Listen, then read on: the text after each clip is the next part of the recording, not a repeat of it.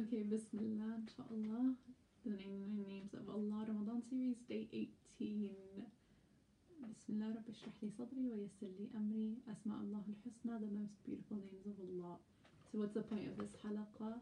Because Allah states in the Quran, وَلِلَّهِ الْأَسْمَاءُ الْحُسْنَى فَادْعُوهُ بِهَا And to Allah belong the best names, so invoke Him by them. Surah Al-A'raf, verse 180.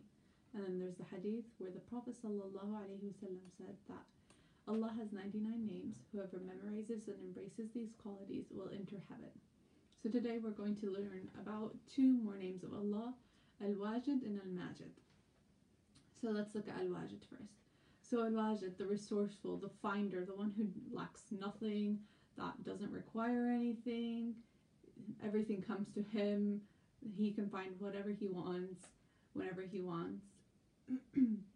Al-Wajid comes from the root waw jim dal, and it can mean to discover, to attain what is sought, to perceive, to experience, to gain something, to be without wants or needs. And so this name actually it doesn't occur. It's not found Al-Wajid in the Quran, if my research is correct, but rather the verb or the root word has been used in terms in some verses. So for example, we have وَوَجَدَكَ عَائِلًا فَأَغْنَى And he found you poor and he made you self-sufficient. Surah Al-Duha, verse uh, 8. So here we don't have the name of Allah Al-Wajid, but rather we have the verse or the verb وَوَجَدَكَ and he found you. And this is about Prophet Muhammad sallallahu alaihi wasallam. Then we have another verse where it's وَوَجَدَكَ ضَالًّا فَهَدَى This is the verse 7 of Surah Al-Duha. And he found you lost and guided you. So again, here we have the verb وَوَجَدَكَ found, which comes from the same root as Al-Wajid, the name of Allah, the resourceful, the finder.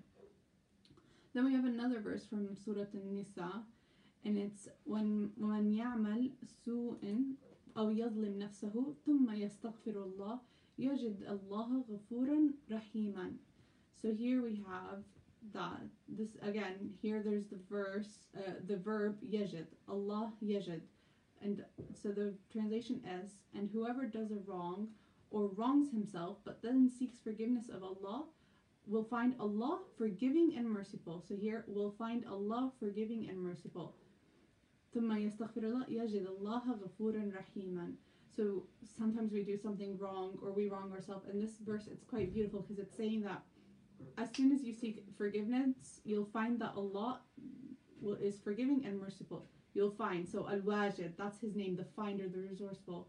And so you might do something wrong and you'll find that he is the most merciful, the most forgiving. Then we have, this is Surah An-Nisa, verse 110. Then we have another verse, in again in Surah An-Nisa, where it's أينما تكونوا يدرككم الموت ولو كنتم في برج, برج مشيدة وإن تصبهم حسنة يقول هذه من عند الله وإن تصبهم سيئة سيئة سيئة يقول هذه من عندك قل كل من عند الله فما لهؤلاء القوم لا يكادون يفقهون حديثا And so here again, this verse is saying, Wherever you may be, death will overtake you, even if you should be within towers of lofty construction. But if good comes to them, they say this is from Allah. And if evil befalls them, they say, This is from you. Say, All things are from Allah. So, what is the matter with those people that they can hardly understand any statement? So, again, here, this is, again, going back to the, the name Al Wajid, the resourceful, the finder. He lacks nothing, he requires nothing. And so, we as humans, we require things, we need things, and we need these things from Al Wajid, Al Razaq, the provider, another name that we've learned about. And everything that we have is from Allah. And that's what it's saying, this verse is saying. Uh, Surah, I said An-Nisa, verse 78. So let's see what Imam al-Ghazali says about this name Al-Wajid. The resourceful is one who lacks nothing, the very opposite of one in need. Someone who lacks what is not necessary for him to exist would probably not be called needy, nor would someone who possessed what is essentially irrelevant to him and fails to contribute to his perfection be called resourceful. Rather, the resourceful one is he who does not lack anything necessary to him. And everything necessary in the attributes of divinity and their perfection is present in God. May he be praised and exalted. So he is resourceful by this consideration. In fact, He is absolutely resourceful. So even us, us as humans, we lose things and we want to find it. And there's a dua for finding things. I don't recall it right now, but and there's that ver- the verse that you can read. And so we try and find things, and sometimes we they just we lose them. Whereas for Allah, He is al-Wajid. He He finds everything. He already knows where everything is. So let's look at the second name for today, Al-Majid, the magnificent, the glorious. He is the most noble and magnificent of all. Al-Majid comes from the root mim jim dal, and it can mean to be glorious, to be noble, to be exalted, to be generous. And we've already um, learned about a name of Allah Al-Majid that has the same root words, and it it's literally almost the same meaning, Al-Majid and Al-Majid.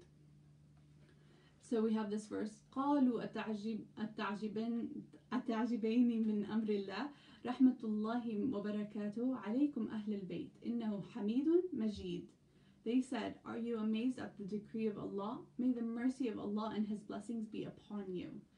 People of the house, indeed He is praiseworthy and honorable. So let's see what Imam al Ghazali says about this name. there wasn't much to say to find about this name as well because it is, as I said, similar to Al Majid, which we've already discussed.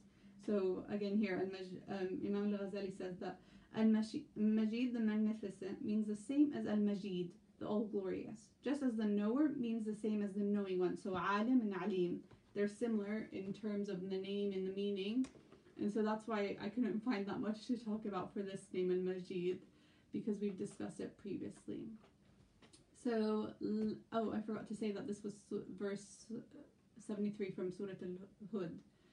So I ask that Allah, so now it's time for dua. I ask that Allah accepts this dua, and inshallah. So, Ya Allah, please lead us to the path of those who you provided with blessings. Ya Allah, please prevent us from falling into traps or not being able to find ourselves. You are al-wajid, you are al-wajid, you are the resourceful, the finder. You can help us find our iman when we are low help us to find that strength to just keep striving. We're almost at the end of Ramadan, Ya Allah, so give us that strength and security and iman just to have that boost to continue and keep going forth. Ya Allah, grant us to be among those who lead a path, life in your path and to that take every breath and our last breath in your name. And may our last breath and word be the shahada, inshallah, Ya Rab. And also, I wanted to say that, I mean, I wanted to say that today is um, Yom Jum'ah, Friday, and it's a special day for us Muslims.